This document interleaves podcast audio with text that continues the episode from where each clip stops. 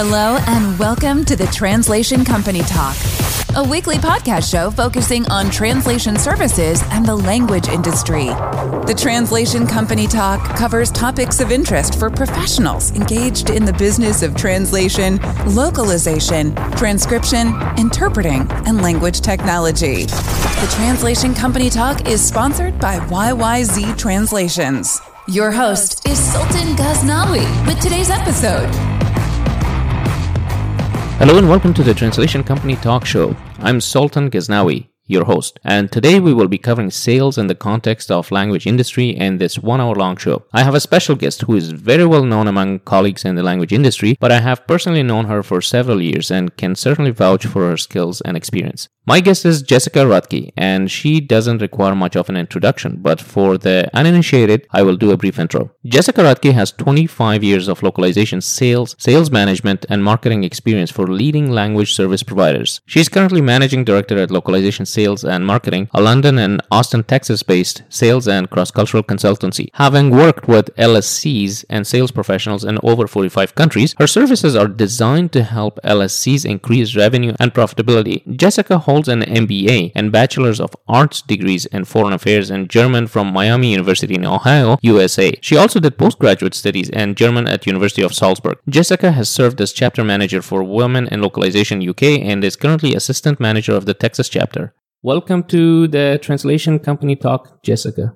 Thank you very much. It's great to be here. Well, uh, let me dive into the very first question. Tell me, how did you start working in the translation industry, and uh, was it by chance or a thought out plan? Well, I think like most Americans, it, it we end up in this industry by accident, Right. unless you know one studies languages, which I did, but not to be a translator. So it was totally by accident. Okay, so tell me about it. How did that happen? Well, um, I was working for a British computer company, and they were wanting me to sell third party software duplication, well, diskette duplication and printing services. And this is dating me a little bit because it goes back to the day where everything went in a box and was mailed to people. And uh, nobody in the US was that interested in third party, European based fulfillment services. But one of the services they offered was localization, and I could sell that. I just started talking to people about localization, and the timing was just right. It was in 1992, and that was, of course, the year that, that Europe became a, more or less a single market, at least the, the major countries. Right. So it made it much easier for companies here to do business there and sell their products. So yeah, it was like a lining of the stars. So the timing was right. Yeah. Were you were you interested in, in in sales and business development from the very beginning, or did you work in other areas of the industry before joining sales and BizDev? No, I was always I was in a sales role in uh, other industries before I uh, came into the localization industry. So always been in sales, a little bit of sales management before I entered the industry, and a little bit of marketing, but but primarily sales. So let me ask you this: When you started selling localization, how did you find it different compared to selling anything else? I mean, you've been in sales for a while at that time. I've always sold intangible products, so I didn't find it that different. What I found different from other intangible products was just trying to explain that other countries have different languages, different currencies, different formats, different everything. I think at the time, many of the customers in the US had just not done a lot of business internationally. So I spent a lot of time educating them on that. So that for me was the biggest difference. Did you receive any formal training uh, as a sales uh, person at that time? Um, tell me about the journey to the sales world. That's a long journey. I'll try to condense it for you. it, it there I had had sales training from my other roles and these were big corporations that I had worked for before. So I started out with Xerox selling skills 2 which those of the people listening who've been around for a while will remember that. Uh, I did not get a lot of formal sales training in this industry until I'd been in the industry probably for about 6 years. So I was using previous skills that that I had developed to and adapting them to the, the needs of, of the clients in this sector. So, so did you find uh, formal training for localization sales to make a difference? Yes, absolutely. Uh, I think the reason I founded the company was because of, of that. They're partic- the, the big companies, yes, they have pretty big sales teams and a lot of sophisticated training. My sweet spot and the companies that I focus on are a lot of the smaller to medium sized companies where there is either no sales function or a very rudimentary sales function. And I help these companies develop that because as we all know things have been getting more and more competitive. And uh, if there isn't a good sales practice then that generally means business is not going to remain steady. In fact it might go down. So yeah that's the reason I started this up. How has the practice of um, sales and selling evolved in this industry from your early days? Uh, there was a lot less competition.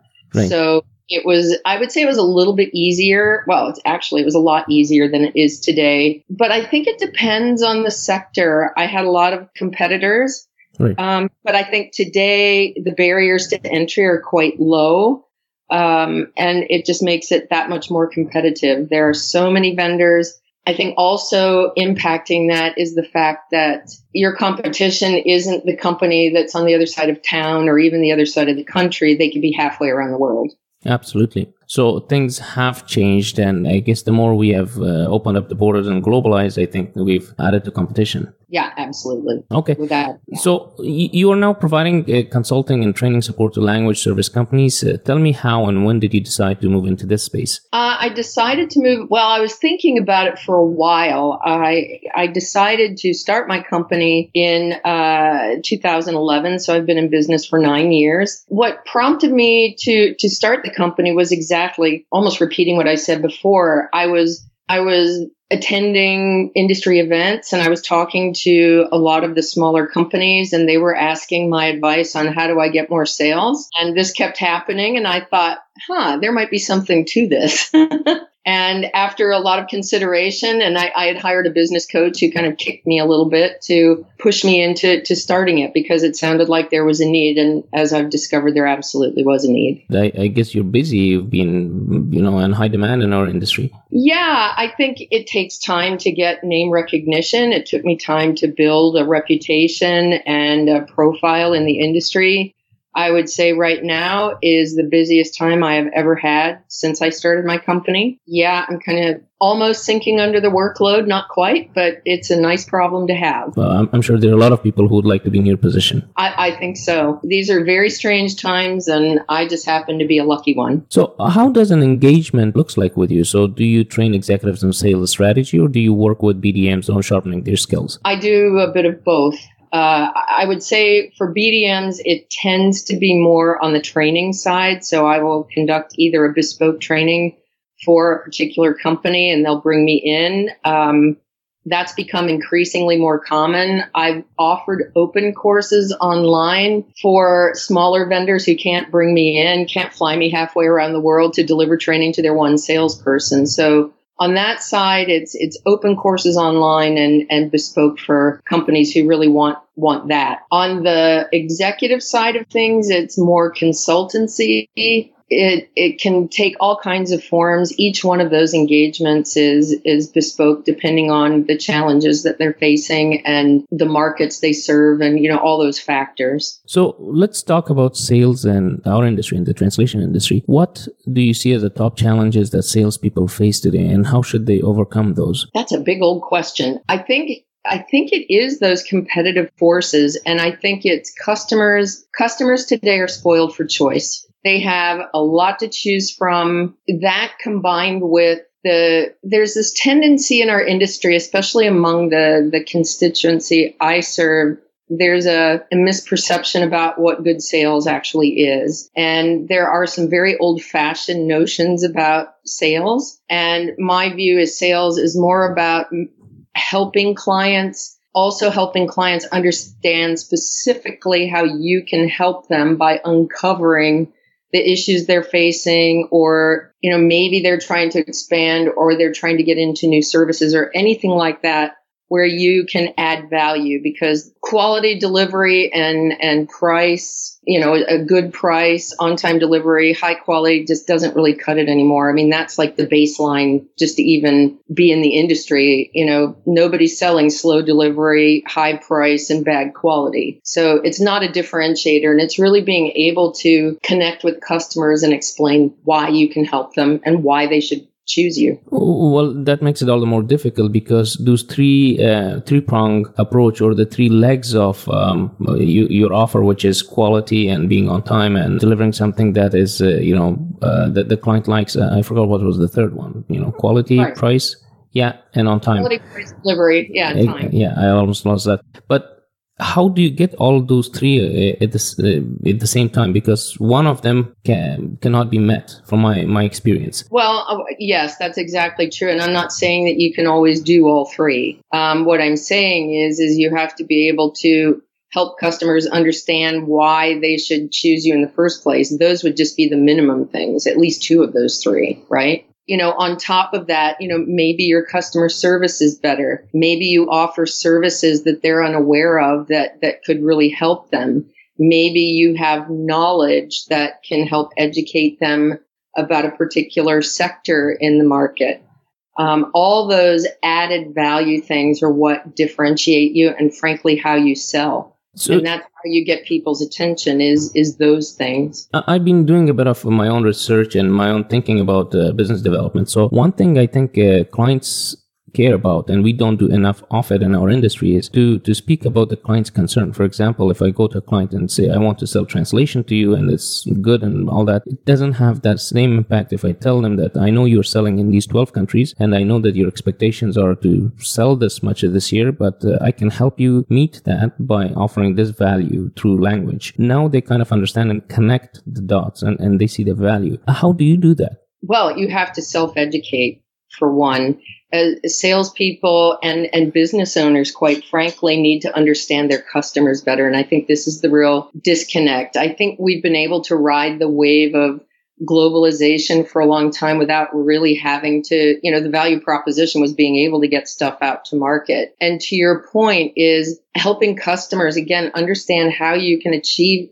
help them achieve their objectives and it's understanding what those objectives are. So it's not so much as selling a service, but figuring out which aspects of your service resonate with that client and you mapping your service to to that end objective and it, i think from a skill standpoint it's learning how to ask good questions and extract mm-hmm. information from customers because we can't presume to solve all their problems until we know what those are. Uh, absolutely. And that's where um, uh, research comes in. And I don't think we do enough of research about our clients. Yeah, I think it's that's a tricky one because it's easy for an LSP that, that specializes in pharmaceutical translation that's pretty easy. You know, you've got one market that you're serving, maybe into multiple languages. That's what you become an expert in. I think it's a little bit harder when salespeople are asked to be an expert in IT, pharma, legal, uh, you know, marketing, whatever. Then it suddenly becomes a, a little trickier. Um, or they have to be expert in travel or you know any other vertical that we serve and i my own anecdote for that is and and pardon me for for taking the time, but I think it's an important point to make. Please. Uh, I sold software localization for about 11 years.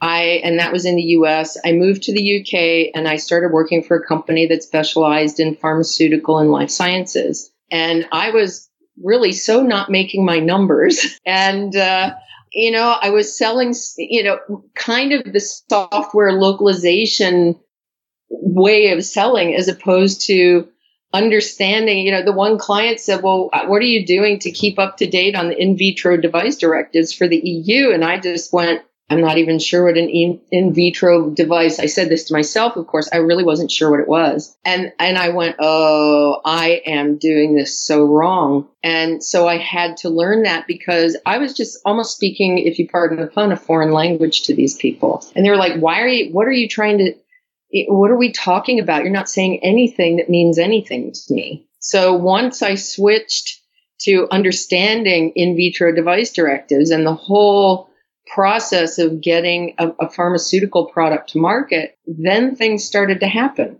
And I started thankfully making my numbers. It comes uh, down to knowing what you're selling and what the customer wants and connecting the dots, I guess. In, at its most basic level, yes, I agree with that. And and I think the other thing is just being able to connect um, with customers in the first place and build trust. We have to be a little bit patient. Um, and I think this is where there's some maybe executive management disconnect. It, sales does take a bit of time. Building trust with somebody who already has three vendors is going to take some time to to build in order for them to trust you enough to change vendors because that's a pain in the neck. I attended the LocWorld uh, online event for the first time uh, this year. Yes. I don't think you were there, but um, I was. I was there. But what I noticed was that there were people from um, all parts of the world. First, I think the the event, uh, the barrier to entry to the event was lower, so it was uh, you know the, the conference fees were lower, and a lot of people were able to afford and come in, which is a great thing. But what I also noticed was the aggressive nature of selling there. Every person you speak with, they want to sell you something. To me, salespeople lack uh, today in our industry in particular those soft skills needed to develop a relationship and identify the opportunity and then create a fit, which looks like no one is doing right now. People just want you to buy their product. I wouldn't say uh, no one is probably an exaggeration. I know some really good salespeople in our industry. I'm sure there are, yeah. I, I do think that there there are probably a couple of different drivers for that. One is a lack of proper training. Second is a lack of having a sales process. And I've changed my sales process um, over time to actually a much we used to have maybe five stages in a sales process. I have more than that now because it takes time to build that that trust in the relationship in the first instance. And that's my only goal when i meet somebody new. I'm not trying to sell you know do you want to buy from me? Do you want to buy from me? That's that's not the approach. It's hey you know this is what i do. Tell me about yourself. And we have a conversation. And then you ask for the next step in that process. You don't go all the way to the end because you haven't given them anything, any reason to even want to buy from you at that. You have to build a foundation and then build on top of that. And as the trust is there, then you they can listen to you. Before that, why would they buy from you if they don't trust you? Yeah, and I also think it's easier to ask for a, an incremental commitment than it is to ask for, you know, the business in a first conversation. You ask for the next commitment. Oh, we've had a really interesting conversation today. I have some more cr- questions. Would it be possible for us to schedule a 15 minute chat next week? That's pretty easy for a client to commit to. It's a lot harder for them to say, oh, yes, I think I'll just give you all my business because we've had a a nice little chat at a table at an online conference. it doesn't work like that. It does not work like that. I've heard you passionately speak about leveraging your project managers to do sales for you because customers know and trust them. Is that because it is easier to sell to existing customers? Yes, I think it is easier to get more business out of people who already trust you. I, I say this with a caveat, and I know there's been some misunderstanding about my my course, um, at least I've heard some misunderstandings about it. Um, it's more about teaching project managers how to recognize a sales opportunity when they see it because they're not, you know, why would they be trained in sales? They're not. Um, but they have the relationship with customers and a customer would be very inclined to help a project manager that they know and trust. It's also, you know, customers will indicate things, say things that that that may or may not be a business opportunity.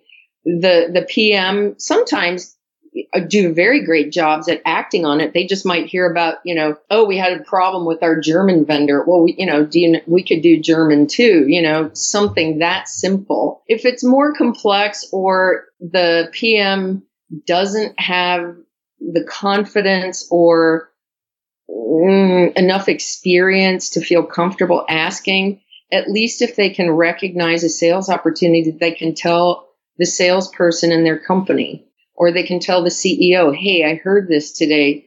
Maybe it's worth following up on that. So they have to use their judgment. But I think that is those soft skills are going to become increasingly important in project managers I think second of all, it, you know, that's point number one there. But second of all, a lot of project managers might want to become account managers and it's a nice career path for them. And for them to become an account manager, they must develop a certain amount of selling skills, even if it's just making customers aware of additional services. Um, they have to come up with a more strategic mindset or learn a more strategic mindset. That's really the purpose of the course is more or less help them recognize opportunities. And if they're comfortable, they can act on it. And if they're not, then they get someone else to do it. The project managers in our industry, frontline workers, they get to see customers' problems and opportunities firsthand. Mm-hmm. So what you're trying to say is that we should uh, kind of monetize on that. We should take that seriously, and that there's a big chunk of opportunity that probably in most com- uh, companies uh, goes unnoticed. I think so, and I really do believe that project management brains are some of the most underutilized in the industry not because they're not busy the the problem is is they're too busy they're so busy that and they have so much information in their heads that i think there's tons of knowledge there that can be leveraged to develop deeper, stronger, bigger, more productive relationships with their clients. Understood. So I've had several guests on the show in the past who spoke candidly about the why uh, or the reason of uh, for their company's existence and how it ties to the customer demand. I know we touched about it earlier when you said you were uh, trying to sell healthcare products. Do you see a disconnect in that space today that salespeople don't seem to address? We've kind of talked about this already. Some salespeople really don't connect the dots. Right. I really good salespeople do connect the not the the dots. I think really good salespeople work hard to understand how translation impacts the customer's business. And businesses are global today. Revenue revenue is dependent upon how well we do our jobs. It's not the only factor, but as we all know, a bad translation can be a big hindrance to good business. It can be a hindrance to even life, right? So understanding, I think this is the big disconnect. And I, I, go back to the project managers. I don't think a lot of project managers have any idea what translation does for customers. They, I don't think that they're, some do, but I don't know that they understand that marketing translation gets attention on the internet. Right. I don't know if they understand that a, a good legal translation could put a criminal in jail. This is that this is what we do. And in fact, I, I was talking to a client earlier today exactly about that scenario that we touch all aspects of business. And yes, we provide translation, but the translation does something. And, you know, it's what the translation does that's the important thing. The qual- that's what quality does. Good quality translation enables our customers um, to successfully use that communication in whatever form it is for their customers to either understand, use a product, buy a product, save a life, prosecute somebody, who knows what. We so, touch many things. Uh, from my experience and from my learnings over the years, a customer, when they want to do uh, a business deal with you, whether it's transactional or not, they're looking for three things. One, the job that they are hiring your, your service for. So in this case, translation. What's the trans, as you said, what does the translation do? Second, the gains that they are making. So for example, will their profitability will go up, whether they will get better justice for uh, people who, who need it, and, and the, the pains that they would like to eliminate, uh, the pain points. How do you identify, how do you get customers customers to open up and talk about these things? Well, first of all, you have to have credibility. So it goes back to understanding it in the first place, or at least right. having an idea about it. And then this goes into selling skills really is is knowing how to ask questions and how to uh, well develop rapport with clients so they'll want to share information with you, but but asking questions with a purpose but with the purpose of understanding so that we can help the client. So rather, you know, the 80 20 rule applies, the Pareto law applies to sales. We should be talking 20% of the time, and the client should be talking 80% of the time. Well, how do we get the client to talk 80% of the time? We ask really, really good questions that prompt uh, a lengthier response than a yes or a no. So if we ask and if we develop insightful questions that enable the client to share with us what their problems are, how they do things, what their process is, where they're experiencing difficulty, why their objectives are getting harder, why they're moving into new markets and what does that look like? How are they going to manage that? those are the kinds of things I think really it's just it's down to asking really good questions and then using that information in a smart way. Uh, absolutely. you know, yeah. Ears on the side of your head to hear the answer.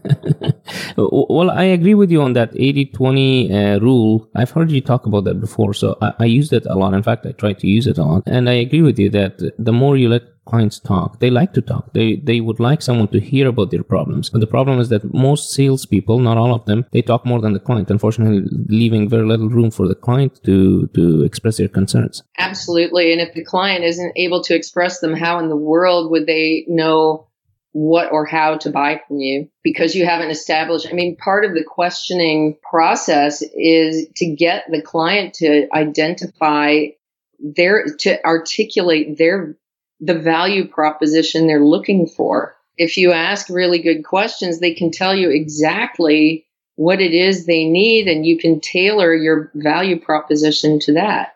Don't solve everything. Solve what they need to have solved, do that well, and they'll probably give you more business. So uh, let's shift gears here a little bit, Jessica. Let me ask you about uh, something different. Language translation companies of small and medium size uh, probably got started by people who were translators and didn't have business experience. Some were able to reach a certain level of growth and things got stalled. What do they need to do to break beyond the, the ceiling that they're heading right now? This one, to break out of that, I think this is a tough one because there are some entrenched beliefs, I think, that uh, need to be overcome. There are practical things. And this is one I see an awful lot is, oh, I want to hire a salesperson because we're kind of stuck. We haven't grown. I know I need to grow. I don't have the time to go out and sell because I'm running a business. But part of the problem is is having the capital to invest in all of the things that require a salesperson, sale technology that drives it like a CRM, although that can be fairly inexpensive.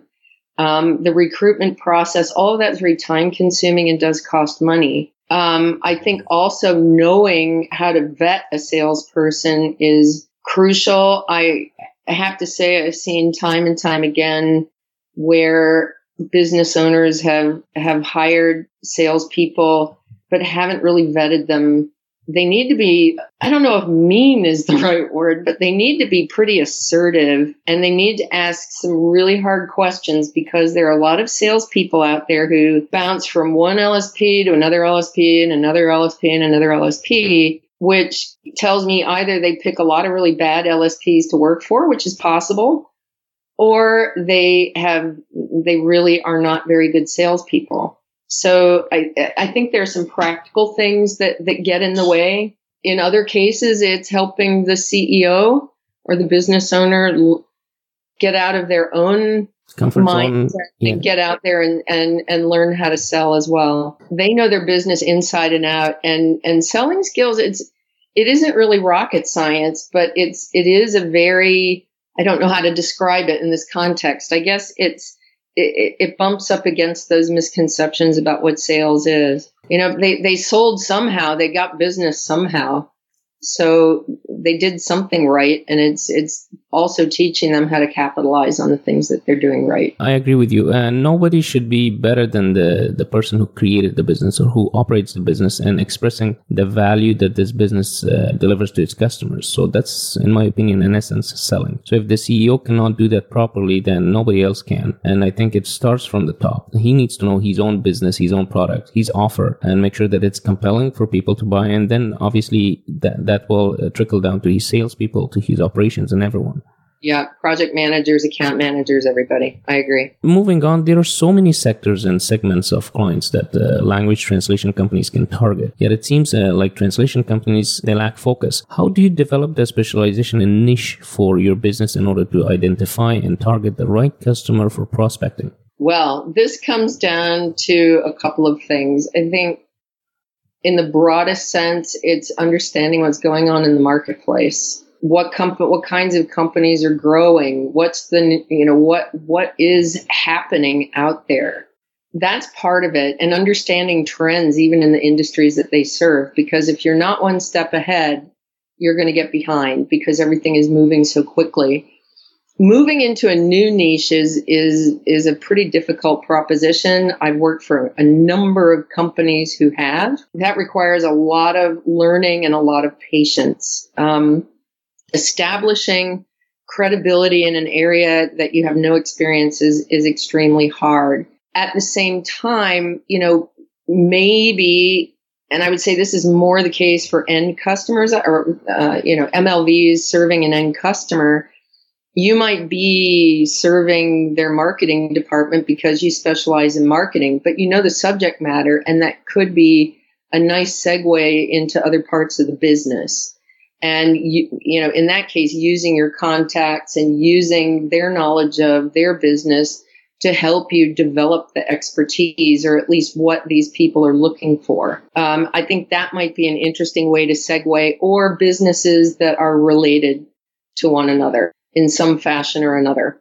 Um, it isn't, it is a leap between, I don't know, let's say pharma and um, medical device, but a lot of the same issues are there. So you've got part of the battle um, covered and finding the right resources and having those at the ready, I suppose, is is another another way to do that. But it's not. It's I find it a very difficult thing to do um, because there are entrenched suppliers in those sectors more than likely. Given the market dynamics and, and the current conditions with COVID, people working from home, there's so much demand in certain industries. I think a lot of translation companies are thinking of pivoting. They want to uh, get into areas that are in more demand. If they want to sell those, what's your advice for them? One, my, my feeling is, is it's a little bit late for some. You know, everything online is, is where, where to be. And the companies who are able, and what I'm thinking of is, you know,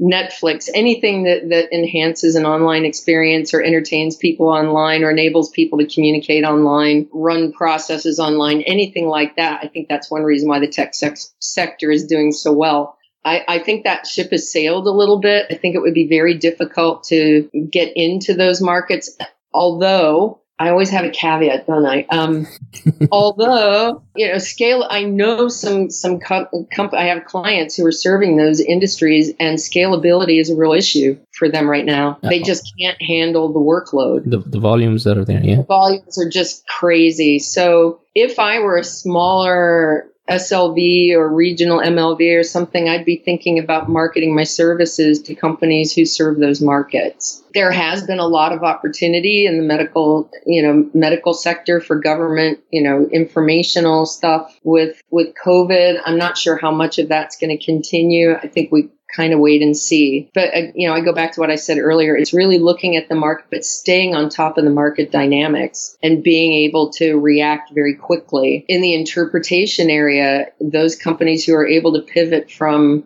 on site to online, maybe they had the, the tools and technology already established and they were able to pivot very quickly. They were probably more lucky than anything else um, who saw COVID coming exactly. So, yeah, I think it's really just paying attention to what's happening out there. Let's talk about prospecting. In the age of LinkedIn and social media, I think it might be easier to identify a specific client and prospect. What is the process of prospecting in a translation company? How do you identify that one specific contact within a company who might be interested in speaking with you and telling you about their needs? This is something I deal with all the time. Um, one, know who know or have some idea who buys the kind of translation, localization, transcreation, whatever that you want to sell. Who buys that in general? Do your research using LinkedIn, using Google, using websites, using all the tools that are available to you. It's very easy to identify people. Now, I get the question a lot. Well, I, I, I don't know if they buy that service or not. Uh, you know, it doesn't say on their LinkedIn profile that I buy translation, but using, you know, using a little bit of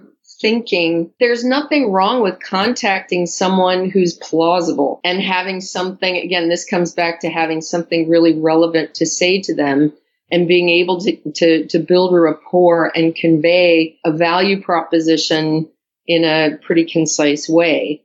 Um, they may not be the right person, but your chances of getting to the right person are much enhanced if you speak to someone within the company. I'm surprised today that a lot of salespeople still call receptionists uh, you know, like the main phone number through to a client. And I, that's not the way to do it today. Um, you have a name so that you have some sort of chance of, of getting to somebody explaining how you can help the company and would they mind getting you to the right person.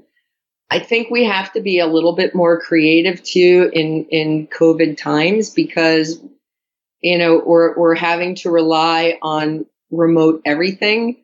We can't meet people at conferences so well anymore, not without better technology anyway. Of course. So, you know, I, I think we have to be conscious of time. I wouldn't ask for a big meeting. I would ask for a, a short amount of time, as I said earlier, just to ask for that tiny increment to get something going and and and and then build upon that.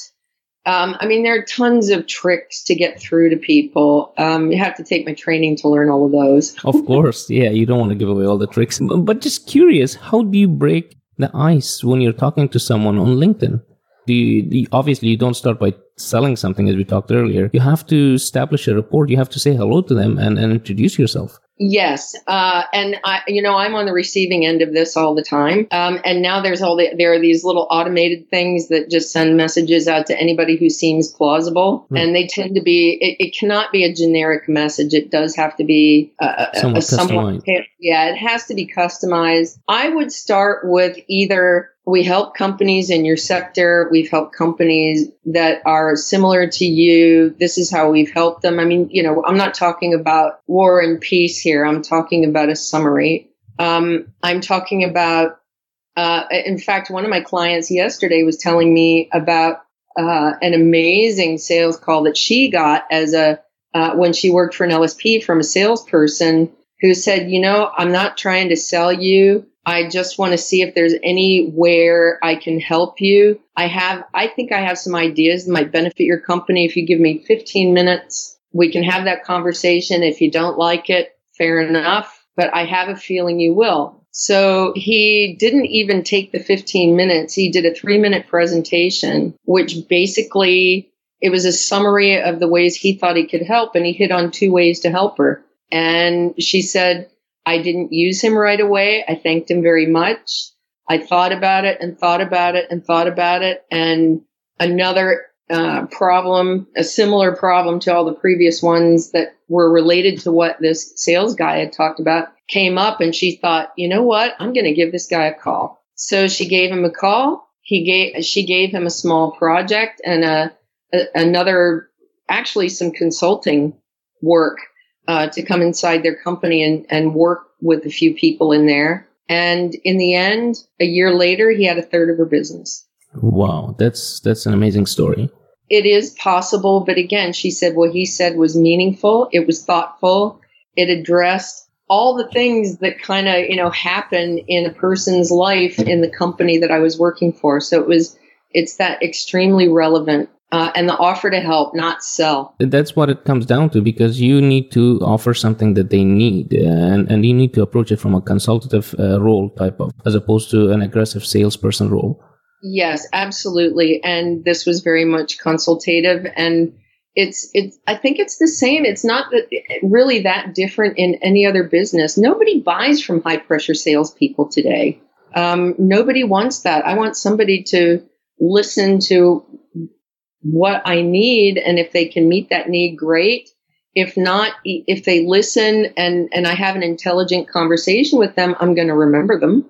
Absolutely. Uh, might be able to help me next month, next year, three years from now. And Jessica, I think that there's this notion uh, about salespeople. I think it came from the used car industry. We need to move on from salespeople to more of a business development type of mentality because we're developing a business, we're building a relationship. It's not a transaction or it's not a one time thing. Transactional sales can be done without a person. You know, that's Nowadays, happening every single day of the week in our industry without, you know, we don't need a person. I think I think those highly transactional, high pressure salespeople are going to be a thing of the past. I'll give just it's funny you mentioned the used car thing, but I've got another quick little anecdote that I read in the Washington Post this morning. And it was about a, a not used car salesman, but a car salesman who's trying to pivot to an online environment selling cars in a, you know, new cars in a dealership. He's totally pivoted to an online environment. And in fact, he sold more cars in June, July, and so far in August than he did this time last year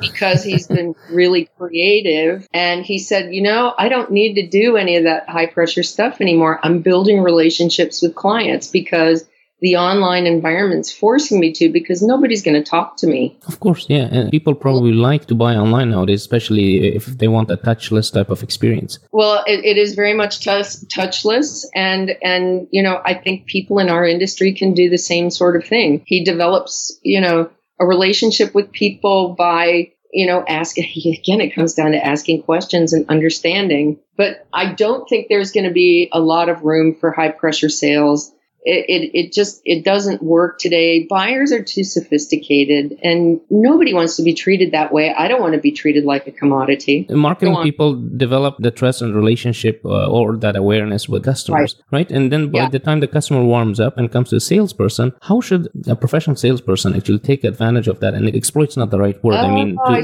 take advantage of that relationship. Yeah i see what you mean now. I, I understand the question well, to me, that's just a gift. If you get that lead, I'd love to have a marketing department that did that for me without me having to do it for myself. But if if a salesperson is lucky enough to have uh, leads delivered to them from marketing, first of all, responsiveness is everything. They have to respond right away, and they have to. I think they still have to go back and it depends on how much information marketing is able to provide to them. If it's not very much, they kind of have to start at the beginning and ask them why they responded in the first place. What was it that attracted you um, to give us your name and address uh, or your name and phone number? Why did you get in touch with us? What what was it that that captured your interest? And and start at the beginning and then find out again. You still don't know that much about them. So, but you know, and thanking them for that um, because it is a gift, really. I don't really think there's a, any super sophisticated answer to that question. It's going back to sales basics as as we uh, have discussed earlier. So, if the opportunity is presented, maybe the salesperson should jump on it and then take advantage of it. Responsiveness is everything because they may have filled out that form on four different other websites. Absolutely. Right and and by again how we sell is a differentiator. So if you're responsive and and you're the first one to call back with smart questions and knowledge to share with them your chances of winning that deal are are a lot higher. If you're slow and you know oh I, i'm not sure or you you don't come across as as mm, knowledgeable or int- as interested, then you're probably going to be second, third, or whatever, or just not considered at all.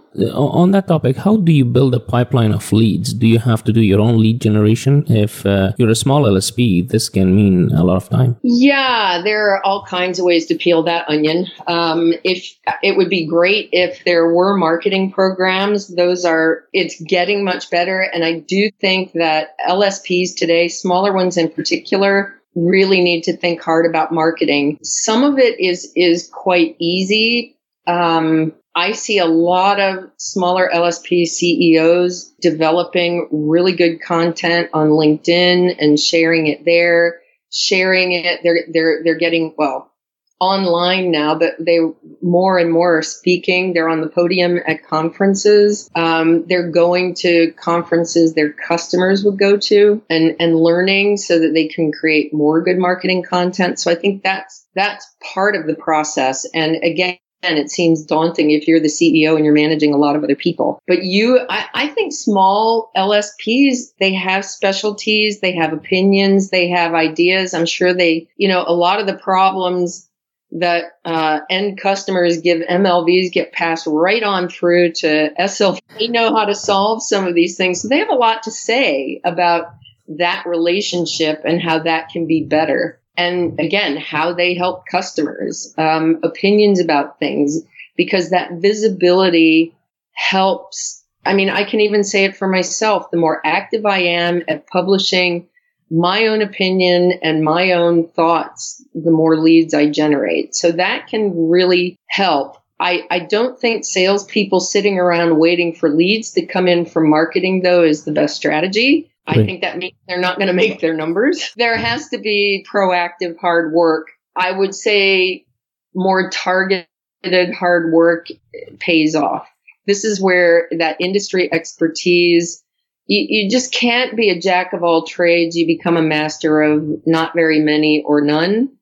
So if you have that expertise and it's in a in an area that you know customers are are buying in, then the hard work is making contact with people. Yes, cold, you know, cold calling I don't really believe in. Warm calling I do believe in. It still works. I do it not often, but I do do it. And I do establish rapport with people because I very well know what my prospective customers face in the marketplace, and I can speak to that. Um, lead generators are kind of an interesting thought.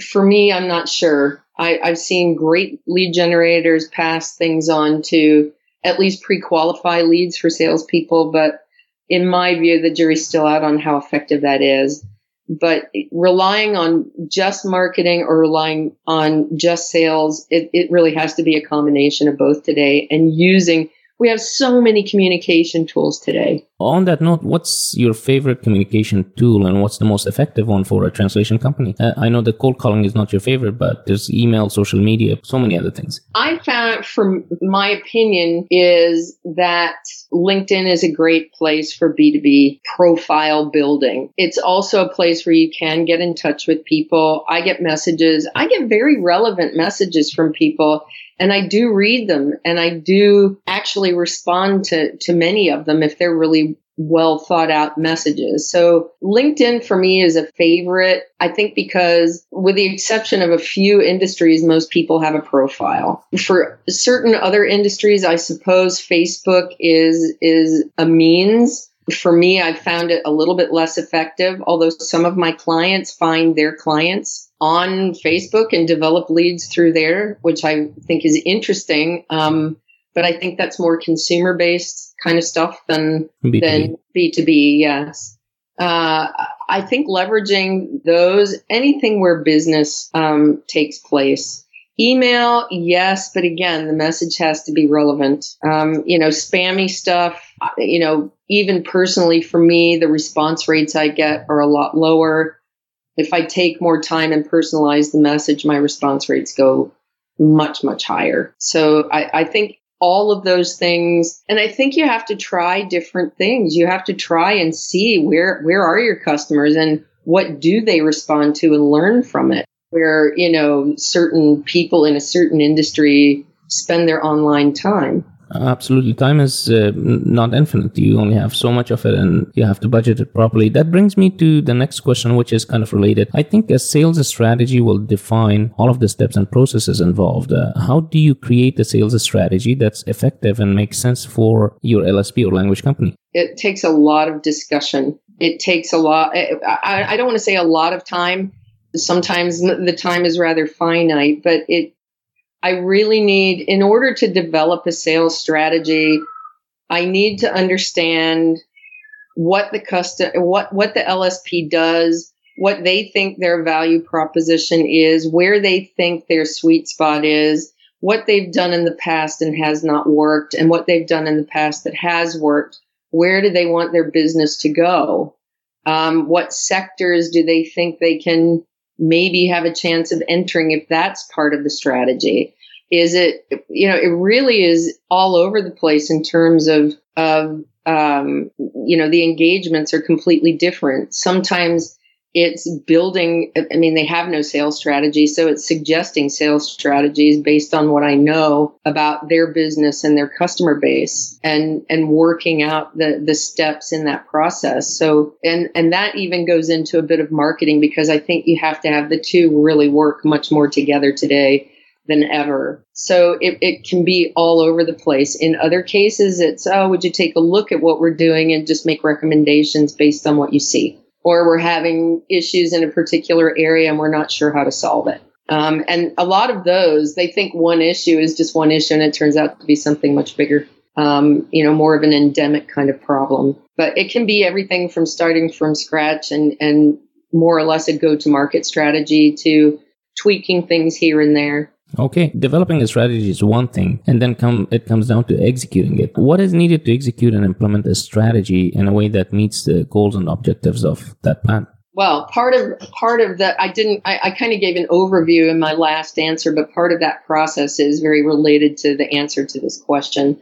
So yeah, it's all wonderful to have the goals and everything, but we have to we have to establish uh, a timeline first of all, and then we have to establish measurements. What are the measurements of success? I mean, obviously, revenue is going to be the big thing. That's number um, one. That's number one. Uh, but that's you know that that that is not, especially if it's a a, a brand new sales strategy. That's going to be you know somewhere down the line. So you have to measure.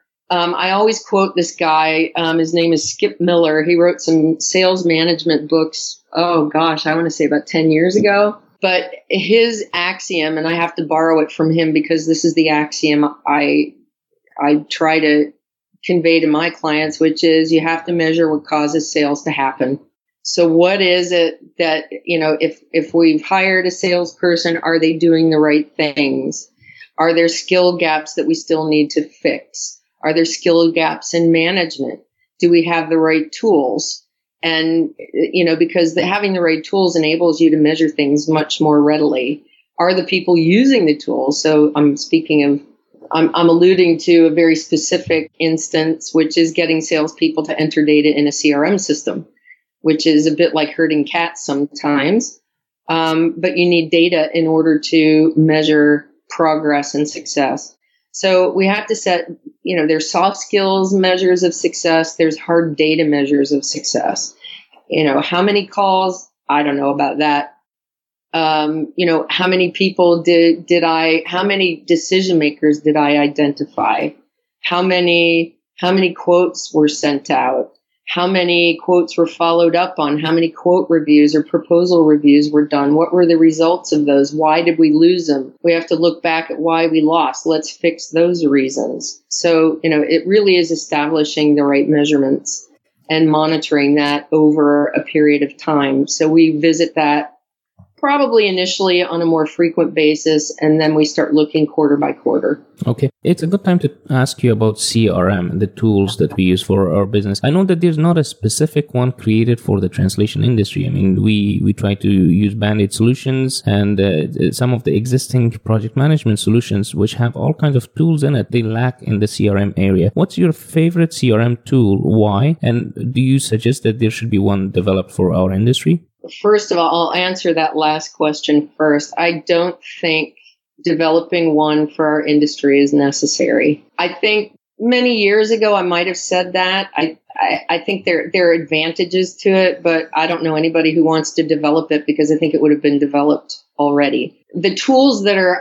in the industry in terms of the you know TMS systems that have a little bit of a CRM kind of attached to it, I guess uh, that's customized. I mean, there are advantages to that because you're only doing data entry once, I guess. Um, and unless there's an API from one CRM to a, a TMS system, yep, there's going to be some duplication of effort. But in, you know, I I think if it's a teeny tiny LSP that um, is not wanting high growth and you know managing that from a, a, TMS type CRM that's that's okay. But the the CRMs that are really designed I mean they're designed for salespeople. They're designed to monitor sales progress they're designed to help managers see what their salespeople are doing they're designed to help salespeople who have you know multitudes of contacts manage those relationships so they don't forget to do things. Right. Uh, you know, for me, if I rely on my written notes or whatever, I mean, things won't get done. I need I need those things to to pop up in front of me and suggest to me um, what I need to be doing. The CRM systems today, and I'll get to my favorite one. Um, you know, they connect. Like once you've identified a prospect, those can link to their LinkedIn profile, their Facebook page. Well, maybe not Facebook, but you know, you can see their Twitter account. You can see what they're posting. You can follow their company and have stuff pushed to you, um, so that you can have that information at your fingertips. So when you make that call, you've just had a look at their Twitter feed. You've had a look at what's happening in their company, and you sound really, really smart. I don't know any system homegrown in our industry that can do that. Because knowledge is such a differentiator, I mean, a lot of salespeople, I know this is a long winded answer, but it's important. A lot of salespeople say, well, I don't have time to read all this stuff. And this is where tools can be so helpful because you can program them to push information to you in the CRM. It doesn't even have to be separate. It can just be there when you log into somebody's record. So I find, you know, those sorts of things. Why, why, reinvent the wheel when you've got professional companies with developers who've been doing this for years and years and years and have feedback from a multitude of users about what salespeople need in the marketplace today? So if they already have connectors to all, you know, the social platforms and news uh, sources, why develop it? Right, right. A better thing to say is that uh, maybe we should look into integrating them to our tools. That way, it would be easier to move records from CRM into um, you know the project management systems or production systems that we have. Yes, and there are. I mean, Salesforce has APIs to to most of the tools in our industry. The problem with Salesforce is it is one way too expensive and overkill right. for a small LSP. Of course. Uh, I love Salesforce. It's my it is my favorite tool because I've used it for years. But there are um, there there are a few tools that are, I think, more appropriate. HubSpot, not the marketing side, but the CRM side, is kind of an interesting tool. Very easy to use. You can start small for free. Um, you'll soon run into you'll need the paid, yeah, at some point. But those are not horribly, horribly expensive. I mean, not compared to Salesforce anyway. Um, Insightly is an interesting product. It's it's not as web based, I suppose. I don't know what. No, it's not web based, but it's it's a little bit less user friendly, I think, than HubSpot, but it is more powerful in the the basic version of it. It just takes a lot of customization, I think, to get it to to do what we would want it to do. And there's another one called Zoho. It's it's a pretty Actually, Zoho is a pretty interesting product. The basic one is like twelve ninety nine dollars, but it does pipeline reports. It does you know funnel sales funnels. You can manage an awful lot of things from there. It's got plugins to uh, social media. Again, that's the baseline price, and as you add users and functionality, you'll pay a bit more. But those three, I think, would be the more appropriate I think HubSpot being the easiest to uh, adopt because it's it is very straightforward. Um, I think it's a pretty pretty cool tool. Okay, well, thank you for sharing that. Let's, uh, as we're talking about tools, let's continue talking about technology. We have put AI and machine learning to good use in our translation practices where applicable, such as you know machine translation. Does it play a role in improving sales and client acquisition? Uh, what are some of the applications of AI in sales?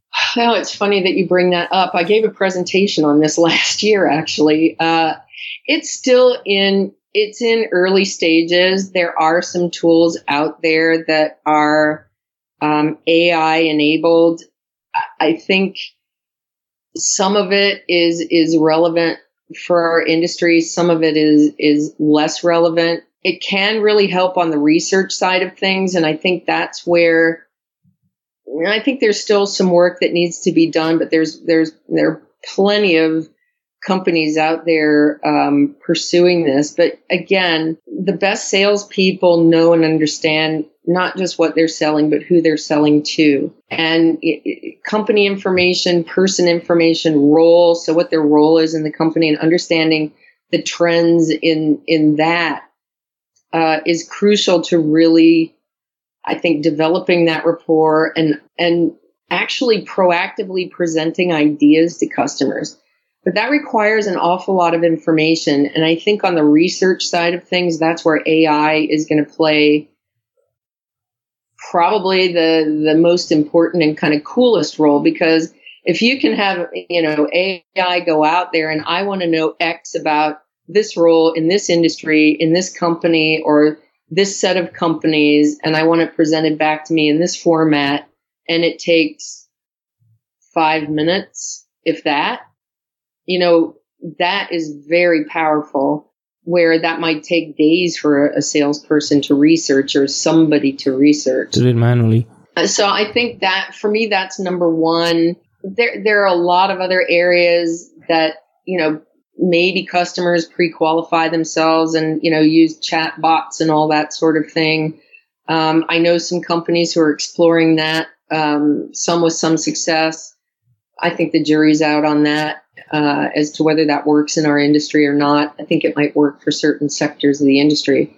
But I do think also um, one last comment on that is just reporting. And having been a salesperson for the majority of my life, I'm I really hate doing manual work. Reports and detailed work is what I'm trying to say. So expense reports, putting together reports for this, that, or the other thing um, not so good at, at, at, those sorts of things. If I could automate any of that, I would be really, really happy because I, I think AI's role is going to be to maximize selling time rather than research time, admin time. So taking away some of that admin tasks that salespeople do, I think machines are in a pretty good position to do it. Right? Absolutely, yeah, yeah. Of course, uh, anything that's mundane or repetitive, boring for people. I mean, we could we could give it to machines. Well, we are um, getting to the end of the interview, but I would like to ask you about your advice for business development people in translation industry. What advice do you have for them? Be a consultant. Consult with your customers. Be be resilient. It's I have to say, I think persistence pays off. Resiliency pays off. It's tough out there.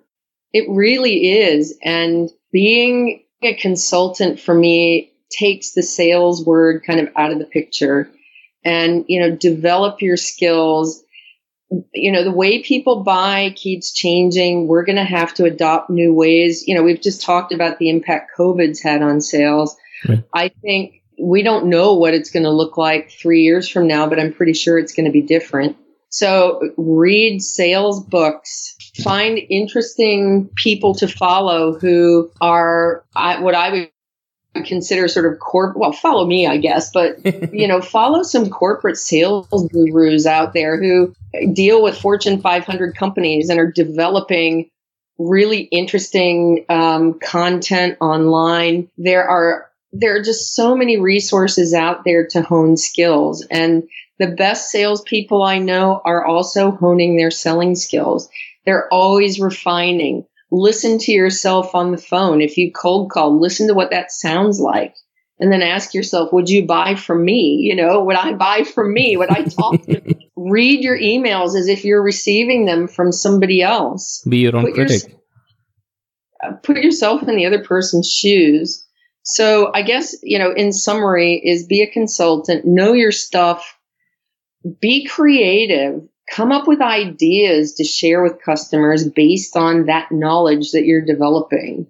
And and keep keep up to date on those selling skills. There is so much out there. Great advice uh, jessica. Thank you. But this is the last question i have for you. Please tell me about your business and how you add value to sales team inside a translation company. Uh, if someone wanted to reach out to you and hire your company how would they be able to do that? Well there are any number of ways they can reach out to me uh, linkedin facebook Instagram, phone, Skype. I'm on all those platforms. That's pretty it's pretty easy to find me. I think more to the point is the the value I add to companies and I think from from my heart I really want to help LSPs in general do a better job at educating their clients on why they should be their vendor. We provide such an amazing service and we foster global communication. And I think in the end, that's my passion. And I want, I would love for salespeople in our industry to have that passion and share that passion with customers because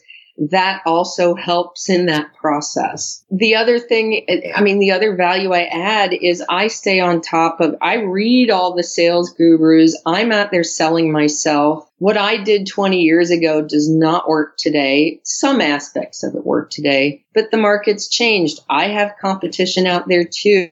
I have to continue to be visible. I have to continue to remind people why they should do business with me and I have to continue to deliver so that they come back and want me again. Absolutely. Well, Jessica, I want to thank you for your time and for your deep and insightful thoughts on such an important topic. It's the number one topic in now our industry right now being discussed. I'm sure our listeners enjoyed every bit of this conversation. I want to extend an open invitation for another conversation to dig deeper into these topics uh, we discussed today. So again, thank you so much. I really enjoyed this conversation. Well, me too. I really appreciate the opportunity and I would love to have another chat. That would be great. Absolutely. Looking forward to it. Thank you. Okay, it is time to review three products as usual. The products I'm reviewing today are relevant to sales and marketing and useful for translation companies. The first product I'm reviewing is InsideSales.com. They offer a platform that allows for lead scoring, opportunity scoring, predictive forecasting, sales communications, and tracking via email and web. It is a cloud based product and I give it a 9 out of 10. Our second product for review today is Insightly. It supports a full-fledged CRM and a marketing automation platform. The marketing platform allows you to easily define your customer journey in a neat workflow type tool. It also allows you to create good-looking emails without hassle. You can create embedded forms to capture people's interest and feedback. Besides that, the marketing system provides analytics and insights. It is not cheap, but it does have quite a bit of potential. I give Insightly 8 out of 10. The third product I'm reviewing today is People.ai. They offer a number of solutions, but I'm interested in their sales products. They claim that their AI for sales product automatically increases productivity and gives salespeople more time to focus on closing deals. In addition, it identifies areas of opportunity for coaching, provides visibility and insights into deals and the sales process, offers reporting and forecasting, automatically increases CRM adoption, and role-based activity sync and reporting. I've not tried this software, but based on available information, I'm going to give it a 9 out of 10.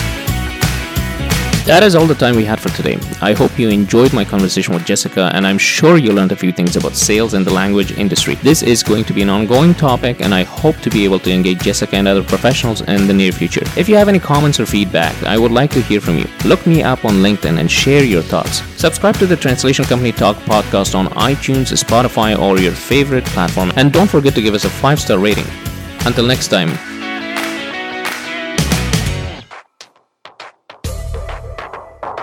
Thank you for listening. Make sure to subscribe and stay tuned for our next episode.